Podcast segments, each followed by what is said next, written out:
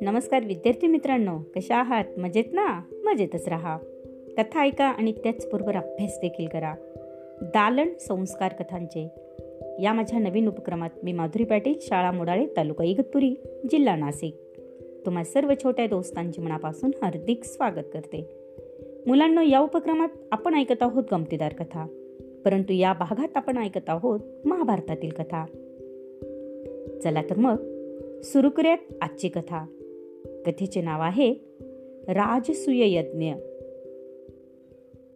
श्रीकृष्णाचा विचार घेऊन पांडवांनी राजसूय यज्ञ करायचे ठरवले. कृष्ण म्हणाला आपण यज्ञ सफल होण्यासाठी आधी आपल्याला दुष्ट जरासंधांचा नाश करावा लागेल. मुलांना कृष्ण काय म्हणाला? की आपला यज्ञ सफल होण्यासाठी आधी आपल्याला दुष्ट जरासंधांचा नाश करावा लागेल. श्रीकृष्ण भीम आणि अर्जुन मगध देशात पोहोचले. गिरिव्रज येथे जरासंधाची राजधानी होती. श्रीकृष्ण भीम आणि अर्जुन तेथे गेले. त्यांनी जरासंधाला मल्लयुद्धाचे आव्हान दिले. भीम आणि जरासंध यांची सत्तावीस दिवस कुस्ती चालली.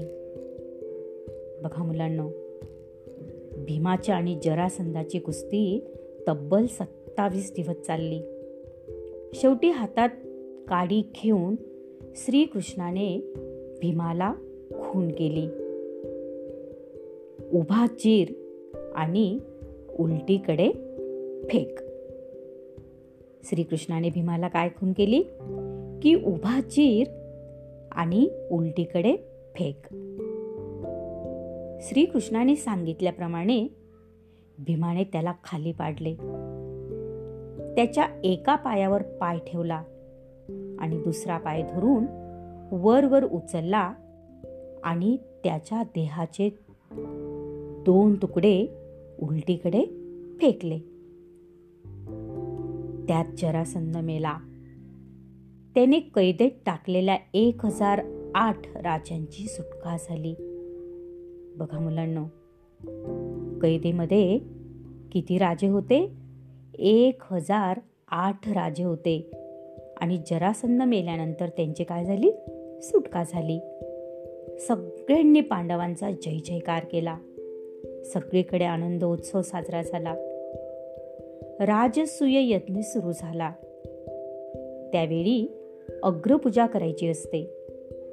पांडवांनी इतरांचा विचार घेऊन ठरवले की अग्रपूजेचा मान हा श्रीकृष्णाला द्यावा.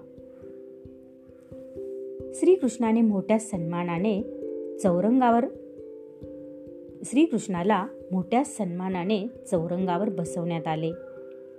ते पाहून चेदी देशाचा राजा शिशुपाल संतापला. तो श्रीकृष्णाला गवळ्याचं पोर खुनी चोरटा वगैरे वगैरे शिव्या देऊ लागला.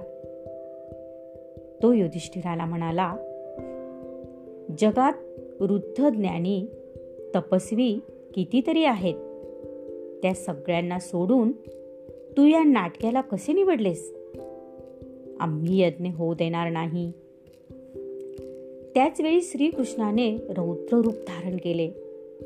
त्याने आपल्या सुदर्शन चक्राने शिशुपालाला तेथल्या तेथे ठार केले. मग कुणीही काहीही गडबड केली नाही. यज्ञ उत्तम रीतीने पार पडला. हजारो राजांनी युधिष्ठिरासमोर मोठमोठे नजराने ठेवले. हिऱ्या माणकांच्या राशी उतल्या युधिष्ठिराने खूप दाणे दिली. लाखो लोकांना जेव घातले. सगळ्यांचा सन्मान केला. सगळेजण पांडवांची स्तुती करू लागले. ती ऐकून व पांडवांचे ऐश्वर पाहून दुर्योधनाच्या मनात ईर्षा द्वेष मत्सर उत्पन्न झाले. आवडली ना मुलांना आजची कथा?